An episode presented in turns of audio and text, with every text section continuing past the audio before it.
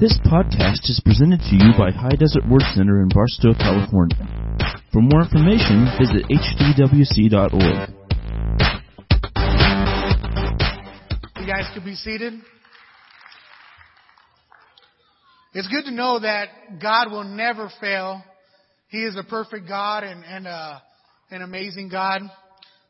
Um, you know, it's hard to to get up here and and look at people's faces and not have a glimmer of, of fear and, and and fright and nervousness. But I remember a long time ago, Pastor had asked me to take up offering, and I was like, oh no.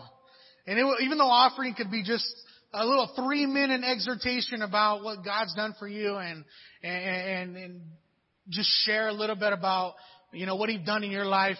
It was the hardest thing for me. But I can tell you right now, I am overwhelmed with peace right now. I am not nervous. Amen. Amen. Let's give full a hand. I am not shy. And, um, it, that song right there says it. It says it all. His love will never fail and it never gives up. How many times can you look at a person and you've known that you've given up on him time and time again? You know, I know, I know that I've given up uh, on my wife a lot of times as far as uh, uh being uh, um, the words that I use towards her. This is Jesse BC. We're talking, you know, Jesse before Christ. You know, um, I, I was I was probably the greatest sinner in the world. You know, and I was, I was probably the, the, the perfect sinner out there, if there's such a thing. You know, but as many times as, as God forgiven us, she's probably forgiven me more than that. You know, and, and it's good to know that I have a great wife by my side and she did a wonderful job this morning. She did amazing. She did amazing. You know, and um I'm, I'm not to take anything away from her or anything like that, but you know, God used her as a vessel. You know, that might not, that might have been what she said, her words, her, her, her, uh, exhortation, her heart or whatever, but God used her as a vessel. You know, and He used her to speak what, what He wanted you guys to hear. You know, so that's exactly what I'm trying to do tonight is, um, when I took out, when I, uh, gave a little, uh, a meeting for the men's meeting, I talked about love and, and the importance of love and how to walk in love and you know, read a bunch of scripture, uh, uh, scriptures about what love means to God and how to kind of decipher the two. What's God kind of love and what's the human kind of love, you know? So I'm going to kind of piggyback on that and, um, not speak about love, but the title of my message tonight is There's Power in Your Words. And I'm going to open up in prayer. Father God, in Jesus' name, Lord, we thank you that I am your vessel. We thank you that everything that I'm going to say tonight, Father God, is something that you want to tell the people. I'm just a mere man that's going to deliver it, Father God, with such a graceful voice. Uh, we thank you and we love you, Lord, and, and we thank you that you're always going to be with us no matter where we go. And, and, and I ask the Holy Spirit to be welcomed in here, to be able to help me uh, uh, get over any of the ums and ohs and oops and, and, and flaws I do, Father God. I thank you, Lord, that that everything I say is because of you, Lord, and, and, and I I I, uh, I ask that you just guide this service, Father God, and I ask that everybody gets has an open heart. Uh, and uh, just be patient with me, Father God, in Jesus' name. Amen. So, um, into looking a little bit, when Pastor asked me last week to, to, to bring forth the word, um, instantly my flesh wanted to say no. You know, uh, it, it wanted to, to, to run away and be scared and be fearful, you know, and, uh, it's, it's great to know that we have a, an awesome pastor that gives the word and he invites us in his home as we are. If you, if you look around right here today, there's so many different ethnicities in here right now. There's Mexicans. We got Caucasians. I'm pretty sure you got a little black in you, brother. You got a little afro right there. Yeah, yeah. I'm talking about you, Sizzle. You know, and I, I could rock a fro too, you know, but it's good to know that we all could come together and, glorify and, shout the same Lord. You know, so let's give a hand, let's give a hand real quick.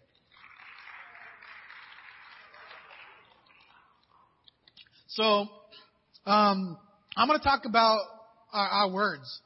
You know, I, I've been under pastor for for a long time, almost nine years, and um, I've seen the lifestyle change that that that I've done with being under him.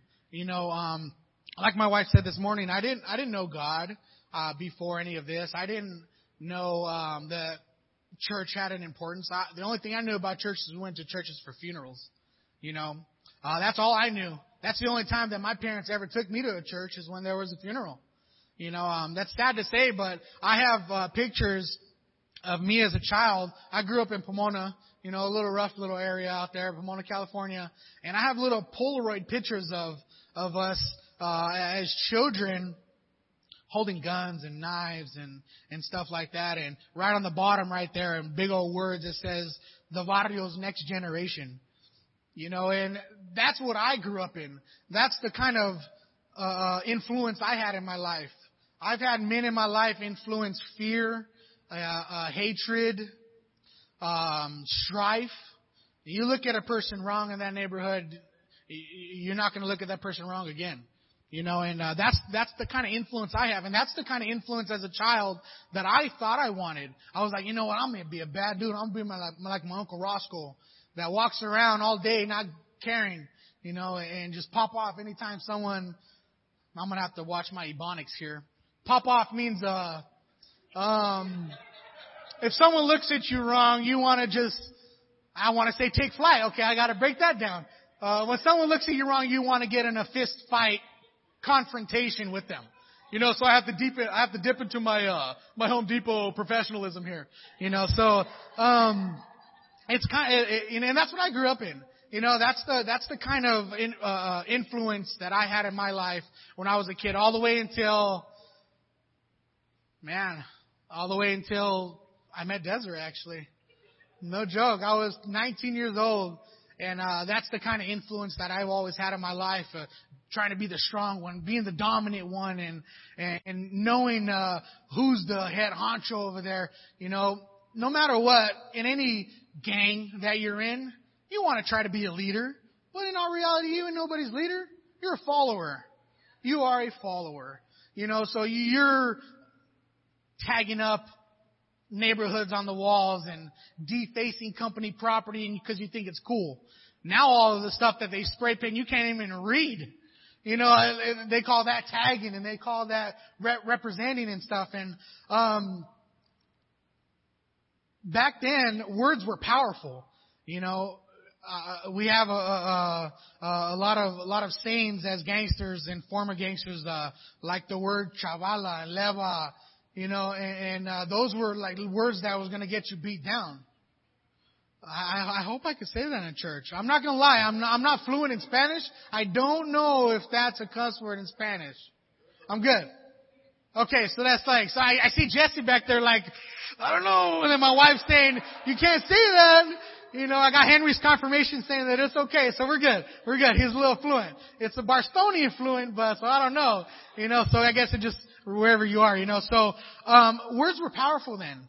You know, no matter what words you use, it could be for good and it could be for bad.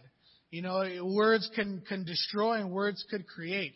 You know, so, um, opening up here, I want to, I want, um, I wanted to understand what God's word was, and I wanted to understand what, um, kind of godly words that, that, that you could use nowadays to, impl- to implement it in your life. But instead of, um, instead of the old Jesse BC, uh, being under pastor, uh, I, I know a lot of uh, a lot of times when we're when we're hurting or, or we feel um, defeated. Say, for instance, you're walking around at work and you're real hot. You know, you're like, oh, I'm I'm feeling sick. You know, well, those are words.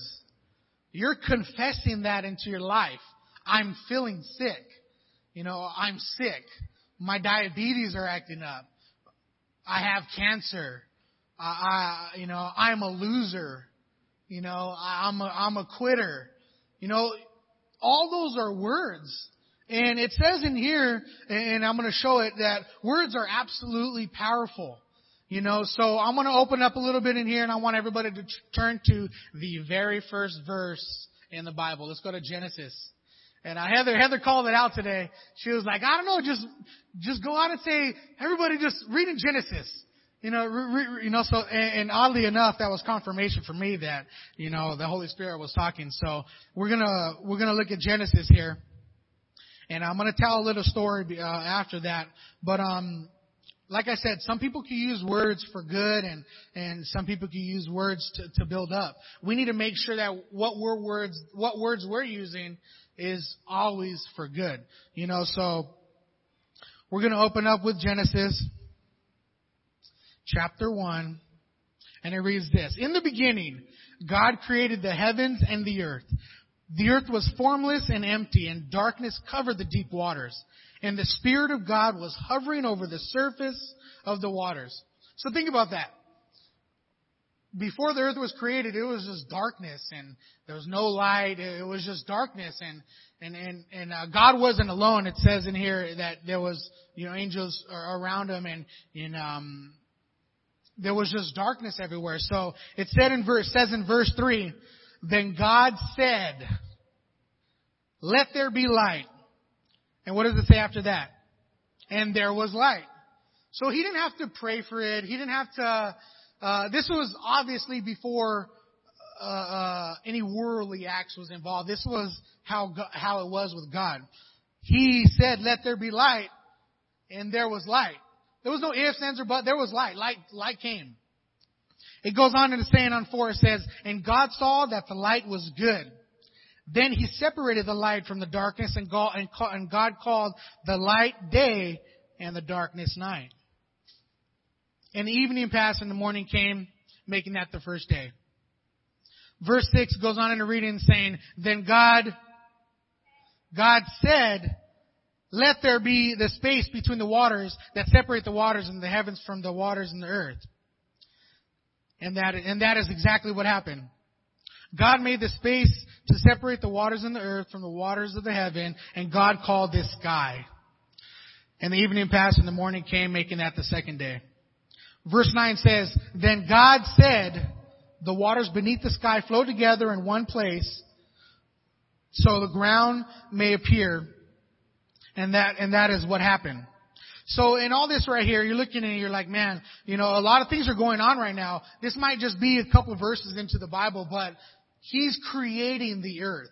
He created the earth and created the waters and created the, uh, the sky and created the day, He created the night, all with what? Words. So words are powerful. And, and, and, and, if you read Genesis, it goes on into saying he creates the land and vegetation and animals and makes us the ruler over the animals and stuff. But you can read all that by yourself. But I have a little story right here. I'm going to read this story. It says, bear with me. I have a bunch of kids at home. Yes, you are a child too, Sarah. Sorry. Uh, I have a bunch of kids at home, and a lot of the kids like to hear stories. Uh, my wife's a, a children's church worker and a nursery director, so all I hear is stories. You know, so um, I'm to say a little story right here. Um, and I got th- I got this from our good friend Google, so I don't know if it's true or not. It may not be true. You know, so it says a group of fro- a group of frogs. Yes, Jojo, it says frogs a group of frogs were traveling through the woods, and two of them fell into a deep, deep pit.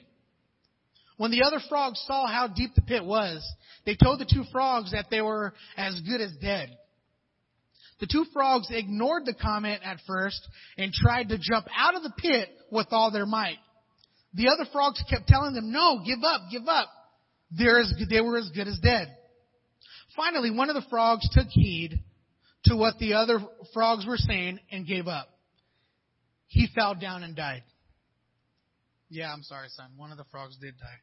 Um, the other frog continued to jump as hard as he could. Once again, once again, over and over, he jumped as hard as he could.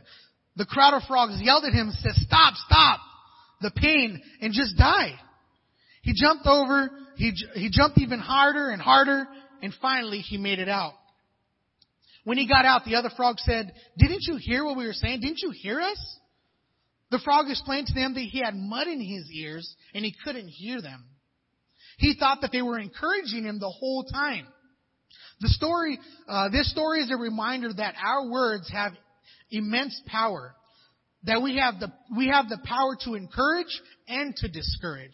So obviously, he, they discouraged the one frog, and what happened to that one frog? He died. Well, thank God that that frog had a little dirt in his ear and he couldn't hear and he thought that their expressions were saying, go, buddy, go. Leap out of here. You know, so how important, um, and it says right here, how we interpret them also gives them power. So how we interpret our, the words also gives us power. It gives the word power. We can respond to words, we could re, we can respond to words of discouragement and just give up. Or we could listen to those who cheer us on and achieve greater things that we could ever possibly imagine. So I'm going to ask you guys today, which words are you going to use to others? Which words are you going to hear? Which words are you going to choose to, to use as encouragement? And how are we going to interpret the message that, that is brought to us? So the first point I want to make is, uh, words can create. So, um, um, we, we looked in Genesis and it shows that the God, that the Lord created uh, the heaven and the earth and created everything by just speaking it out, by just saying, appear, and, and it appeared. So if God has that type of power, how much do you feel that you have that power?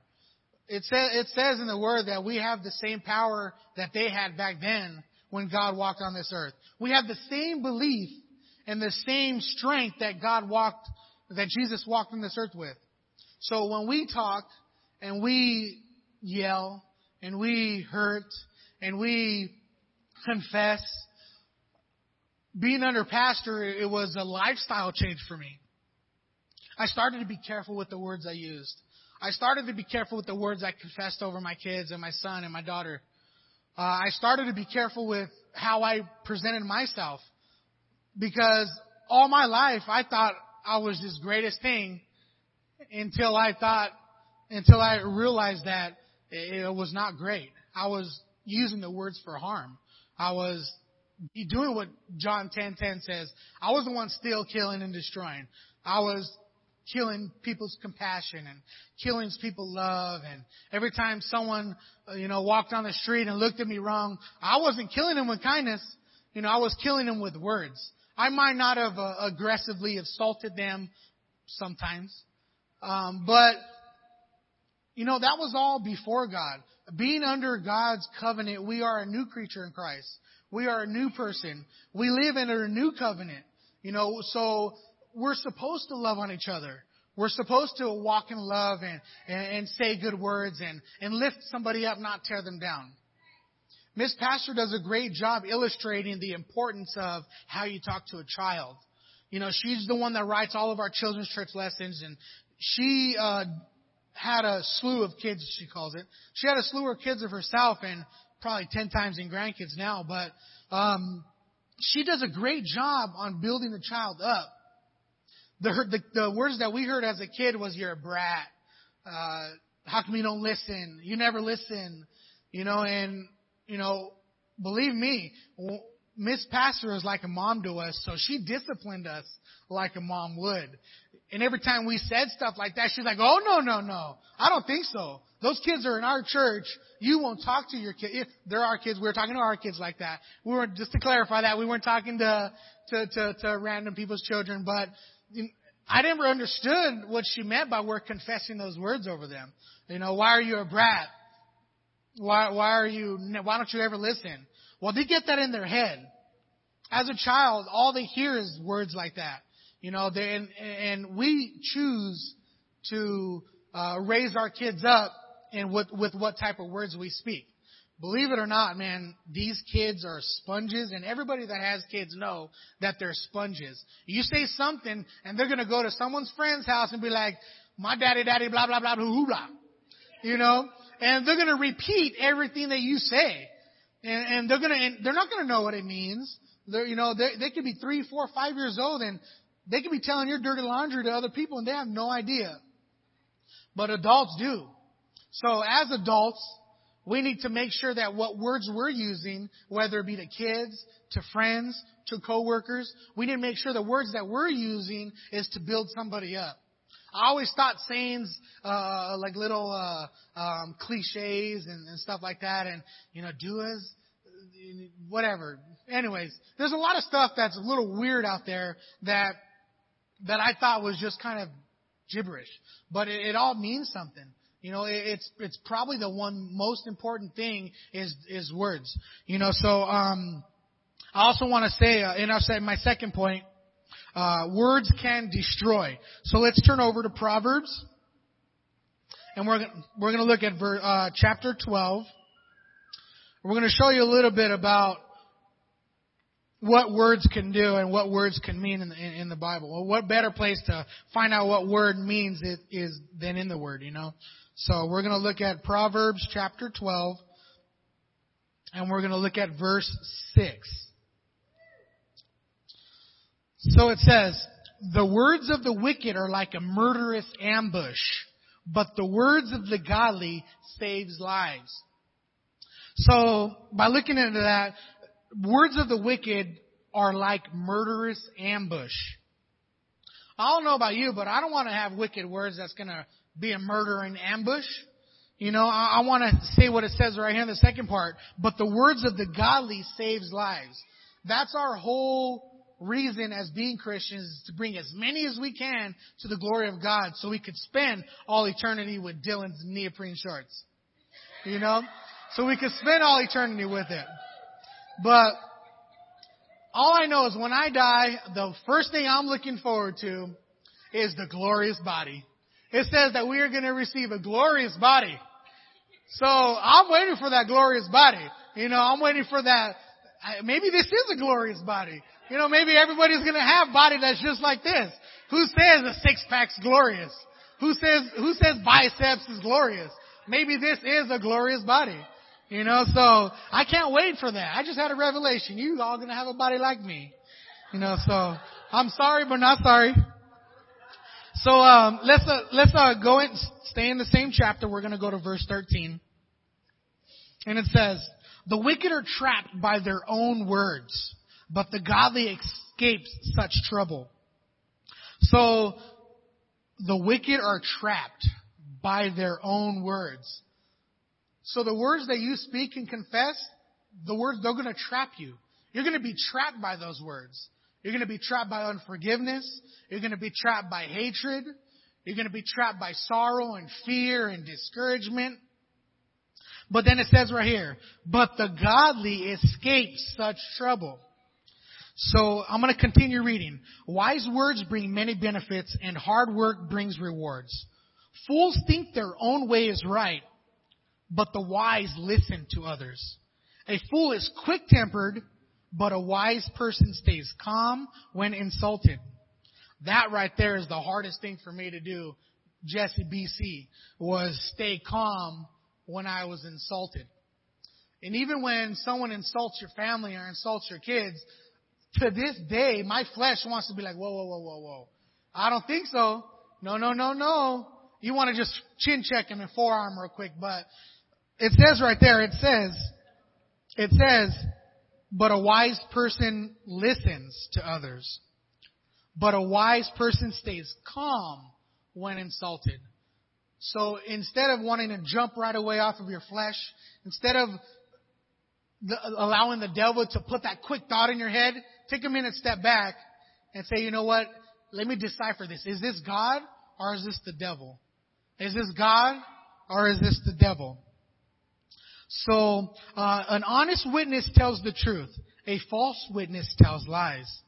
Some people make cutting remarks, but the words, say it with me, but the words of the wise brings healing. I don't know about you, man, but I know I have healing powers in my hands. I know that I could lay hands on somebody and they will recover. I know, I know it without a doubt in my mind that it was done back then. We have the power to do that now. So when you're walking around at work and, and, and someone's saying that they're sick and, and Monica did a great job with it and exhorted this uh, earlier uh, when she was uh, giving her testimony that this person thanked them and said thank you.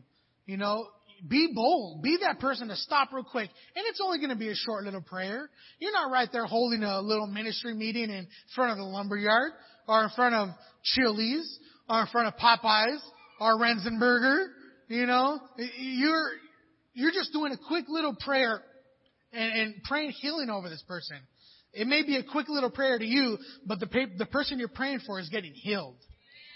The person you're praying for is going to say, this is my testimony. The person you're praying for is going to come up here Sunday night and say, this is what so and so did for me. This is what Irma did for me in the break room. This is the this is the the the uh, the prayer that Jojo did for me in class. You know, don't, don't be scared. Don't be fearful. Be bold, man. Be bold. And like Desiree said, shout. You know, shout for them. Yeah, we go to concerts and we go to shows and stuff like that and we're shouting and cheering. Well, let's do the same thing for the Lord. Let's shout and cheer. Because she said we've been delivered out of a lot of stuff. You know, I used to be, uh, man, um, I need to take a drink of water real quick because this is going to take a minute here. Jesse BC, man. Um, and it's a, it's a, it's a short little story. It may take 18 years to tell you, but, um, man, before Desiree, I used to be addicted to weed. Weed was my gateway to getting drunk. Was my, getting drunk was my gateway to using acid, to using shrooms. Anything to, to, to get away from how my life was at home. I thought the gangster friends that I had was my family. At home, as a child, um, probably from the time I can remember, from like five years old till about 13 or 14 when I, when I started doing my own thing, um, all I seen was drugs, man. All I seen was, was, was hatred, you know, and, um, it's kind of a touchy subject right now because I got my little sister here with me. But um, my mom is still trapped right now. You know, she's still out there using drugs and and, and fighting and and homeless on the street. Well, when I was five, six years old, I used to be in front of the bathroom door, man, knocking on the bathroom door to see if my mom was still alive.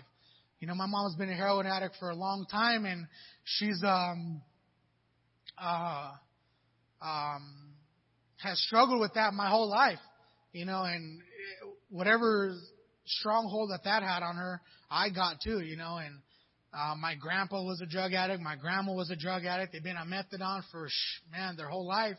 And I remember sitting in front of the door, knocking at the door every single 10 minutes. Are you okay? Are you okay? Are you okay?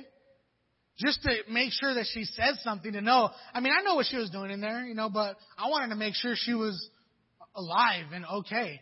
You know, um, when I was 12 years old, uh, my grandpa Jack uh, overdosed on heroin, and um, I, had no idea what I was doing.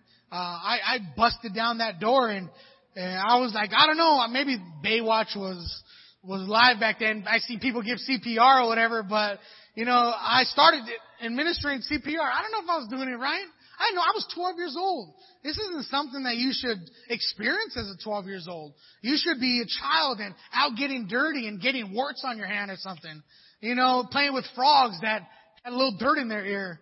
You know, so um, I started administering uh, CPR and breathing him and pumping his chest, and the ambulance came and uh, they did what they did, and they they kind of like pulled me off, and, uh, and then they looked at me and they were saying, you know what, man, you, I don't know if they were just trying to as a kid, they were trying to make me feel good, but they said, by you doing that, you were putting lungs in his, air in his lungs, and you were keeping him breathing. You know, so I don't know if that's true or whatever. That's what the paramedics said, paramedics said to me, but I witnessed that stuff. You know, I witnessed drug abuse and, and violence and stuff, and uh, I didn't know how to respond to it. So the first thing I did as soon as I was old enough is started using drugs myself. I graduated from acid and all that, started using smoking crack. I started smoking crack, started using coke. Never not once did I ever touch the needle though. I never touched the needle. I've been so scared of the doctors and probably my subconscious telling me that if you would have done that, you wouldn't be here today. You know, so I was always scared of, of one, never wanted to do that. Maybe that was just my, my brain telling me, oh, you can just do whatever other drugs you want to do. Just, just don't try heroin. Maybe that's how I was justifying my drug use. But I did. I smoked crack for a long time, and and when I got married, uh, you know, I brought that into my marriage. I brought I brought that into our lives and into the family. you know, and I allowed that drug abuse um, to graduate me to using meth, and that's where it was all bad right there. I started using meth, and you know, uh, I didn't want to do it by myself, so I, you know, encouraged my wife to tag along and ha- had her start doing it, but that caused us to get homeless on the street with our two kids, you know, and um, it, it, it's hurt. It's hurtful to say that as a man right now that I've done that to my family. Uh, every first, I used to steal the little welfare card that we she would get and spend all the money on myself, not caring what I was doing. Well, that's what the the devil would do to you. He will make your eyes blinded to make you feel like that's what you need to do right now because that's the right thing to do. Well, I was blinded. I had a lot of people say, you know, you need to go to classes, you need to go to NA, you need to go to AA and the 12 steps. Well, I'll tell you one thing. I didn't take no 12 steps. I took that one step. That one step to Jesus. I took that one step to Jesus. And I tell you right now, it was the best thing for me. That was the best thing for me. I've been serving God for almost nine years now, and it's the best thing in my life. I have never, never, not once picked up any cigarettes, picked up any alcohol, picked up any drugs, weed, anything. Because I wanted to be the one that broke that cycle in my family. I wanted to be the one that my kids looked up to. I didn't want to have my kids on the other side of that bathroom door. I wanted to break that chain. I wanted to break that stronghold. And I did it through that one step of Jesus. You don't need to go to meetings. You don't need to go through to, to classes and, and be around, oh, I'm, my name is Jesse and I'm an addict. Absolutely, I am not an addict. I am delivered and I am a conqueror and I am a believer. So I tell you guys right now, um, the hardest thing for me to do was admit things like that. But that's not me no more. You know, that's not me no more. And um, um, I said all that to say what? I have no idea. You know, I have no idea why I said that, but obviously I was being used as a vessel because someone else needed to hear that. You know, I wasn't planning on giving my testimony. I, to, I had told uh, uh, a few people on leadership meeting that I was going to, but that wasn't the direction I wanted to go tonight. I, I wanted everything to be happy and stars and butterflies, like Katie calls it. Everything in her life is stars and butterflies. You know, like I don't know if you guys have you guys have kids that watch the show SpongeBob, which is the most dumbest show I could tell you, the most annoying show I could tell you. But if you, there was this one episode where Plankton had looked through the eyes of SpongeBob, and he opened his eyes, and it was like doo doo doo doo, rainbows and butterflies, rainbows and butterflies. Well, that's how I see Katie living her life sometimes. Rainbows and butterflies. Everything is so good, and you know, I'm gonna Danny Tanner my kids and, you know, I'm gonna full house them, you know, but, um, I wasn't like that, man. You know, when I, when I, when I came here and I started listening to what Pastor was saying, Pastor gives a lot of great, great advice. Do you guys really apply that to your life? Do you guys really apply that to your life? Is going to church the only time that you read the Word? Is going, is going to church the only time you fellowship with friends that are in the Word? Can you honestly look in the mirror and say, I do what I can for God and go to sleep knowing that I did everything I can to glorify Jesus? I know I can't. I know I can't. I can't look in the mirror every night and say, you did everything you can to glorify Jesus. Because then I can look back and be like, how much time did I spend on my cell phone? How much time did I spend on TV? How much time did I uh, uh, carry on conversations that wasn't godly at work? How do you talk at work? The most important part is how do you talk when nobody's around? Do you honor God when no one's around? How do you talk to yourself? I used to hate myself. I put my family through so much where I didn't think I was worthy to even be a, a man of God and, and be a father you know, I, I hated myself. I looked in the mirror and be like, man, I was disgusted with a lot of stuff that I did and the, the past life that I lived. But uh, through prayer with my wife and prayer with my grandma and stuff, um, they told me I was a whole lot more than that. And that I would be the one to break the cycle. She told me that you're going to break the generational curse in your family. You're going to break the generational curse in your family. and it's going to stop with you. And I believe that. I believe that in Jesus' name.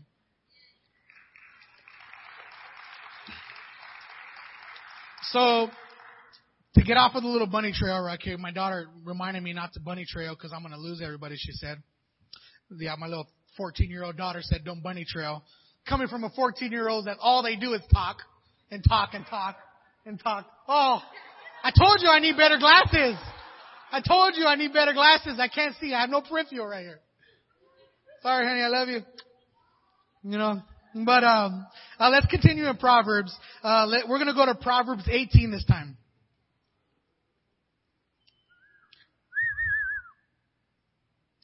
Proverbs 18, and we are going to read verse 6. It says, Fools' words get them into constant quarrels. Your words could get you in constant quarrels.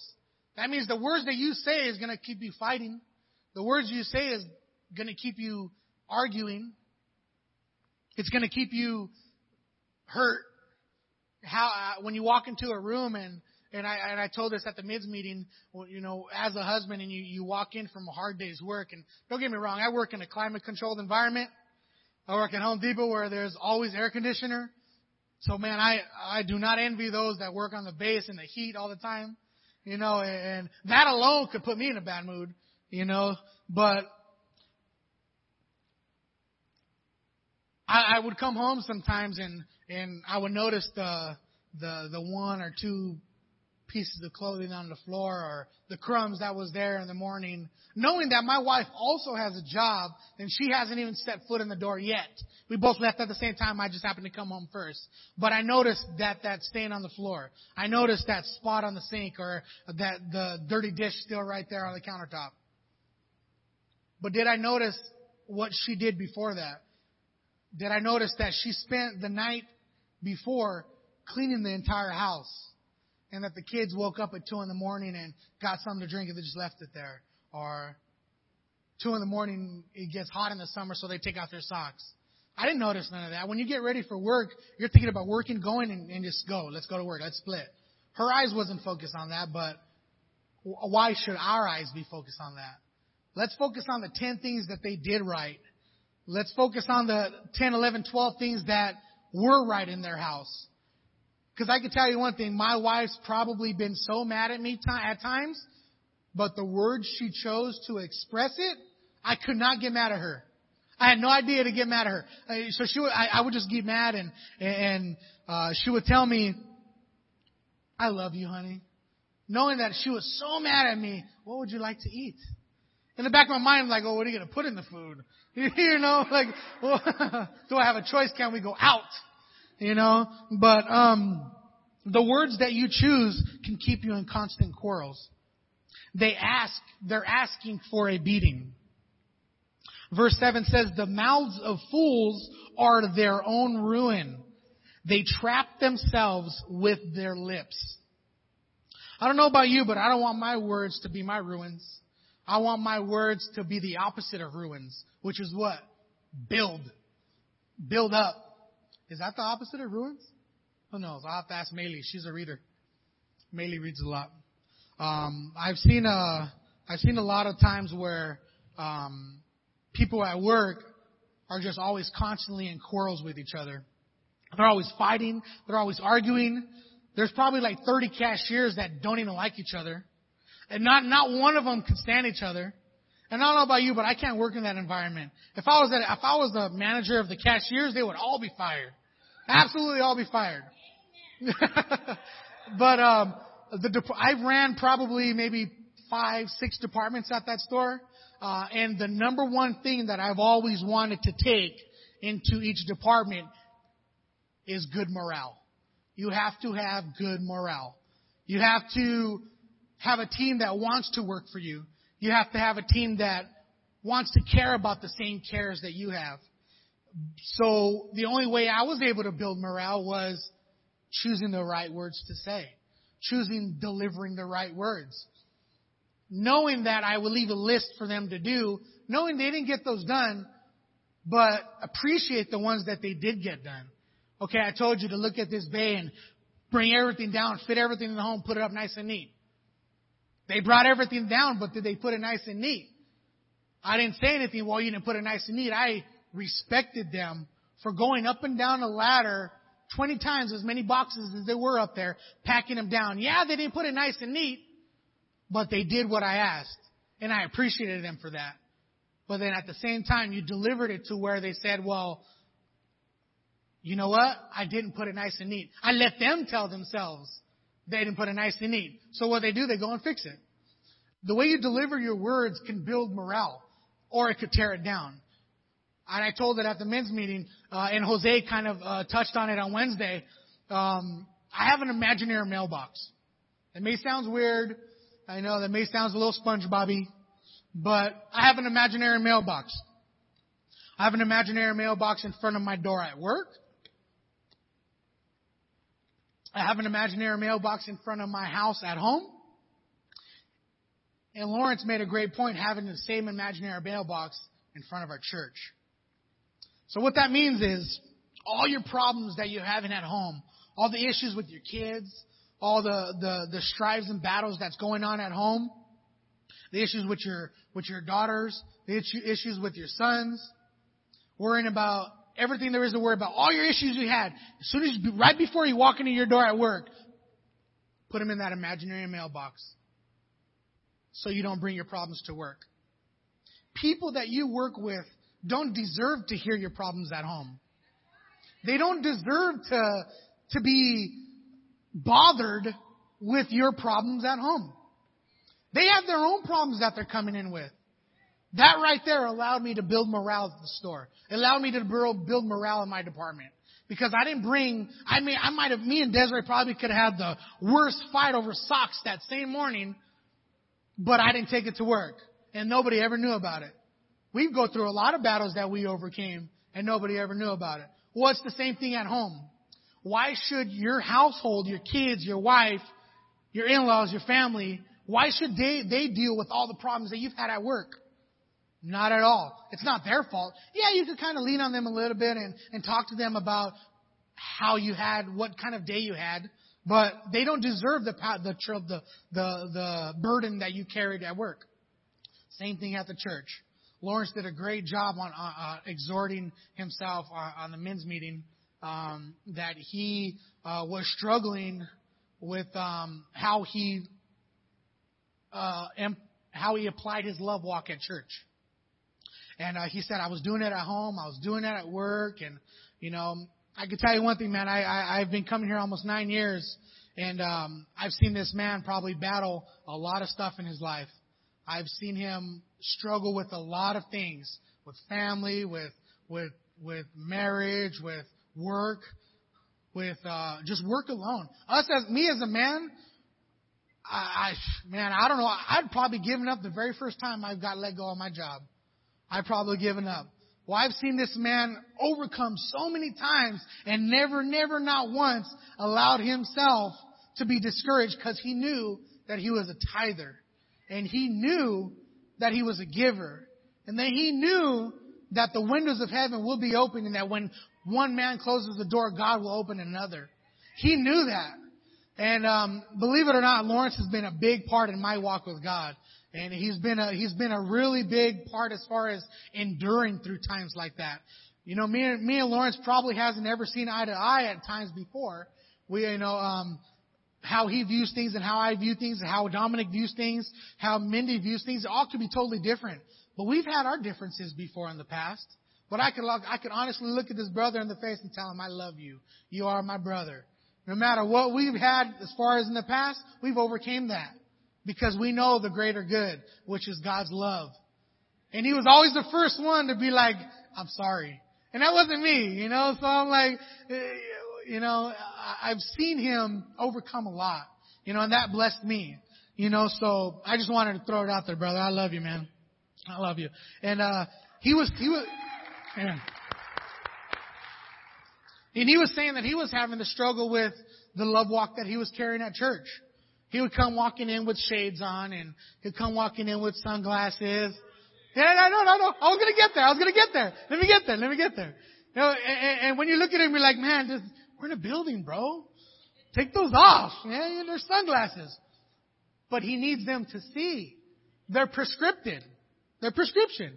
You know, so just because the way he looked, nobody wanted to approach him. I thought, man, this guy's mean dude and he got a big old beard and he's not approachable. But in all reality, man, inside he has that SpongeBob butterfly little scenery. You know what I mean? He has that, everything's bubbles and balloons, you know? But he was struggling with uh, the love walk at church. And let me tell you what, he endured through the, the struggle that he had at his job, taking a $5 pay cut, taking a new job and getting rehired with a $5 pay cut. And you know what this man did? This man changed everything in his life. He looked at himself in the mirror and examined himself. He examined himself, and that's the hardest thing for us to do, is point the finger back at yourself. I don't know if it was Desiree or somebody, or it was probably one of the chosen church workers. When you're pointing at somebody, you're having three or four fingers pointing back at yourself. You're like, oh, you do. So he looked at himself in the mirror and he examined himself.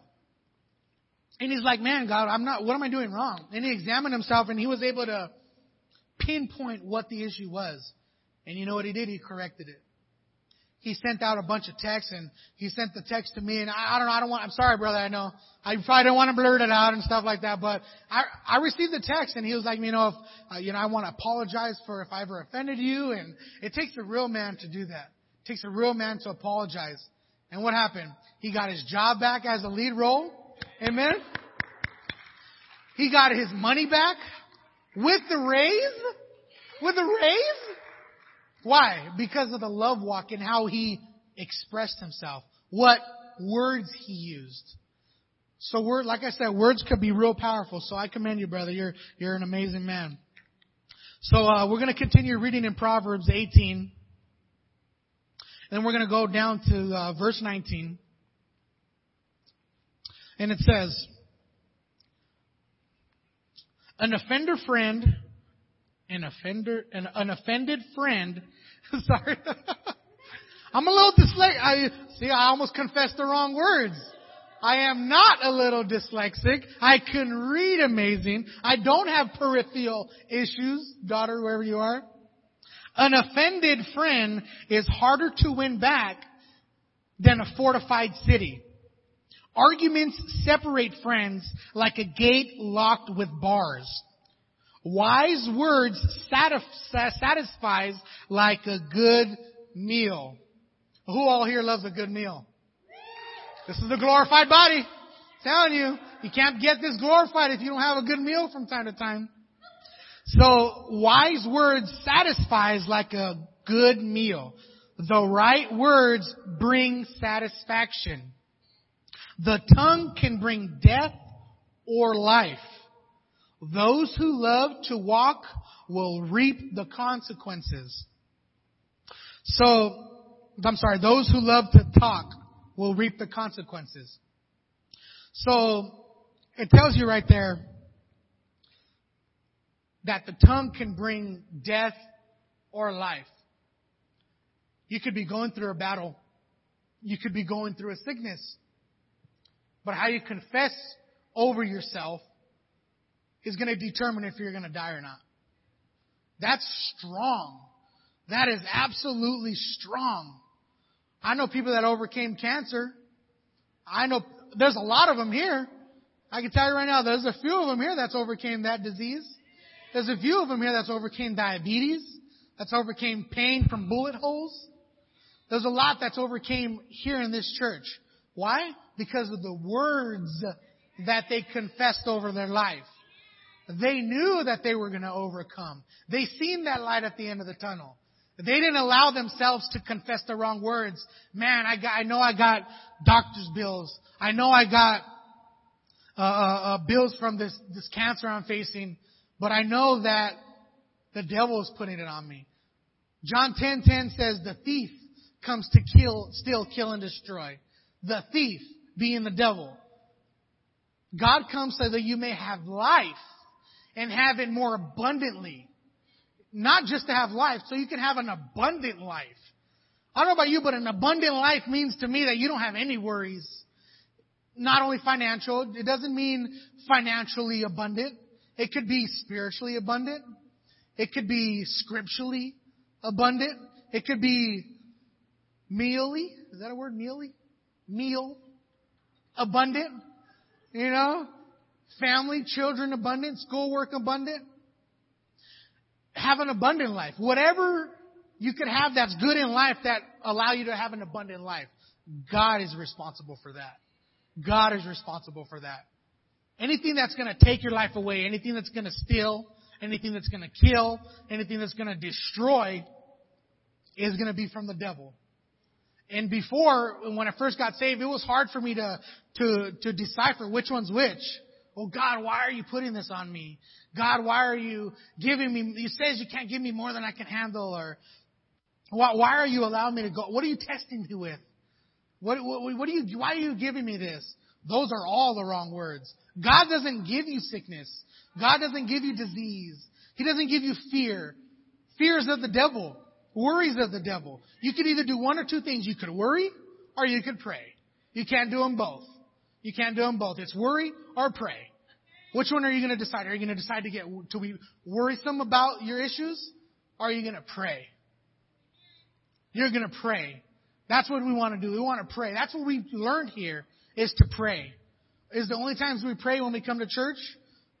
That used to be me. That used to be me. I used to I'm coming to church and like, I'm coming to church three, four times a week. That's good. Whew, man, that's more than what I did my whole life.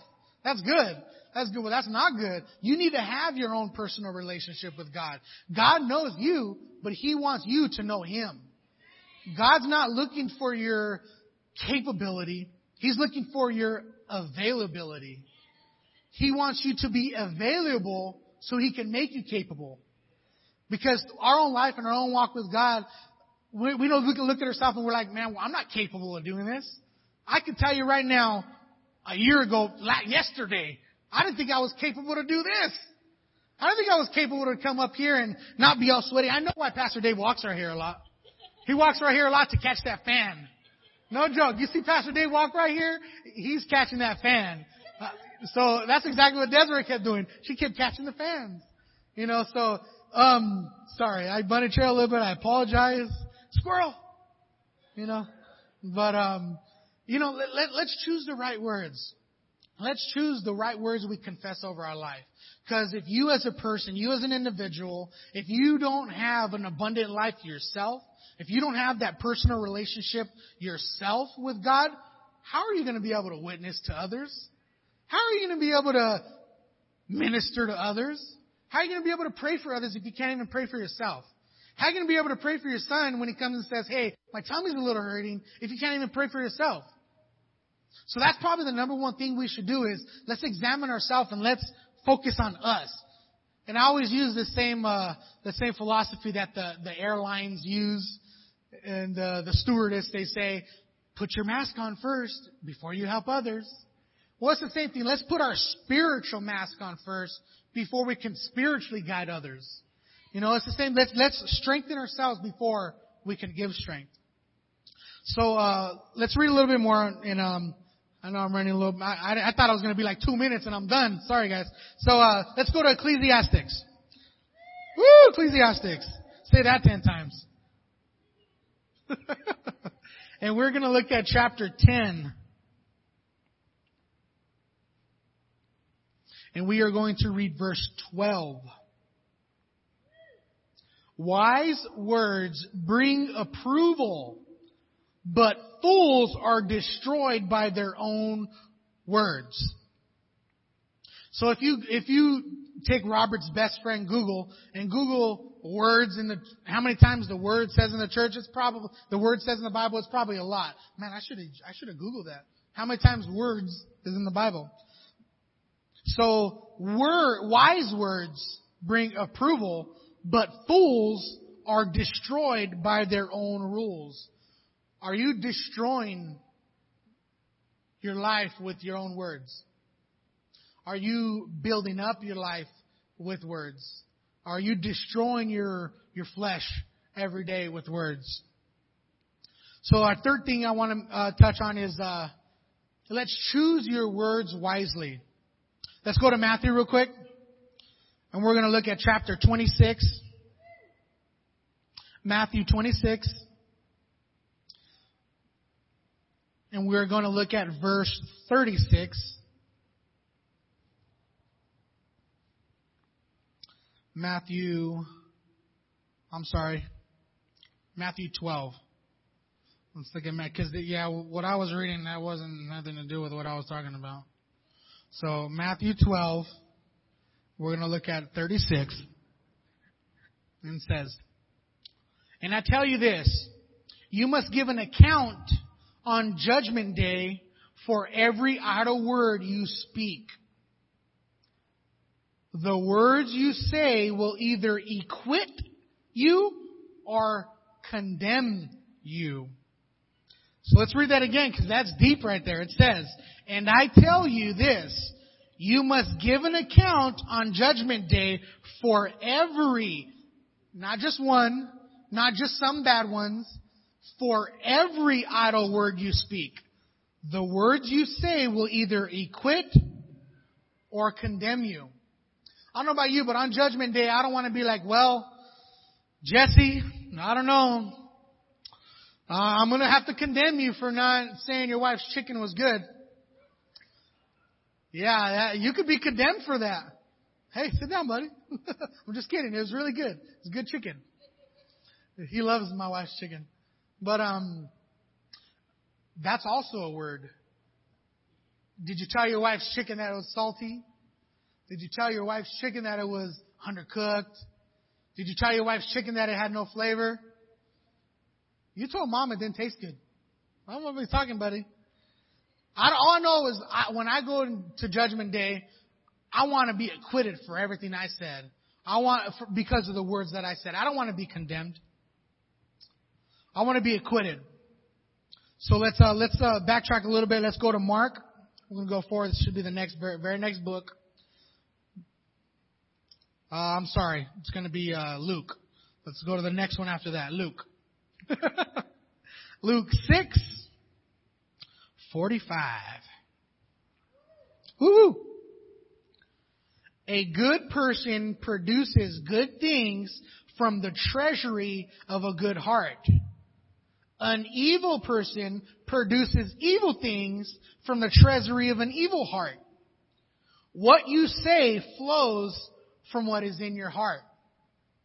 Now in King James Version it says, out of the abundance, the, out of the abundance of the heart, the mouth speaks. So, when you're walking day by day and something happens your way, the very first response that, that you give, that's the abundance of your heart. That, that's what's in your heart. If you speak, oh man, there she goes again, well that's the abundance, you have some type of unforgiveness in your heart for that person. If you're walking around and, and the first thing like, oh man, she's gonna go up and give a testimony again. It's gonna be the same ones. Well, that's the abundance of your heart. That's the abundance of your heart. What's in the, what's, what abundance is in your heart? What's in your heart? Is it hatred? Is it love? Is it fear? Is it sorrow? Because as soon as you spit it out, that's what's in your heart. Yeah, we might be able to walk in forgiveness and, and forgive those that, that, that, that say the wrong words to us, but my wife used this analogy earlier. She said, it's like, words are like toothpaste. Once you squeeze those words out, it's hard to get them back in. There's no way you could get the, unless you struggle a little bit. Jojo could probably come up with a scientific analogy on how you could get it in there, you know. Actually, anybody that starts off with actually must be smart. You know, so uh, once you say those words, it's hard to unsay those words. Once you speak those words, it's hard to unspeak those words. Yeah, you could walk in forgiveness and that person could say, you know what, I forgive you for what you said. But are they going to really forget? You still said it. You still said it. How many times marriages use the word divorce? Nowadays, the divorce rates are crazy. I, I think Robert and I was talking about it. You couldn't get divorced back in the day. You have to have like some major really, really bad thing happen for you to get divorced. Like commit adultery or, or something. You know, I don't know, I don't know. Robert, I learned about that in history class. Where are you at? I'm just kidding it. But, uh, you know, nowadays, you can just get divorced if you want. It's like no big thing. It's not a covenant how it was. You know, so yeah, there's forgiveness in people's heart. And there, you could walk in forgiveness and, you know, First John 1 9 said, if you confess your sins, He is faithful to just forgive you your sins and cleanse you from all unrighteousness. But whatever your heart speaks, it's, and whenever, t- whatever you say, it's hard to unsay it. You know, there's been a lot of times where I'm like, oh man, I really wish I didn't say that. I really wish I didn't say that. I could have probably had a better job or I could have probably had lobster instead of fish sticks. You know, I could, I really wish I didn't say that.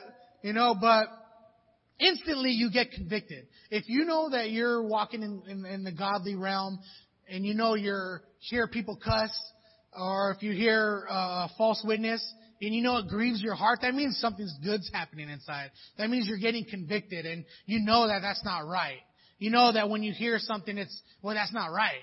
You know, like before, man, cuss words were like, man, that was the hardest thing for me to do is stop cussing.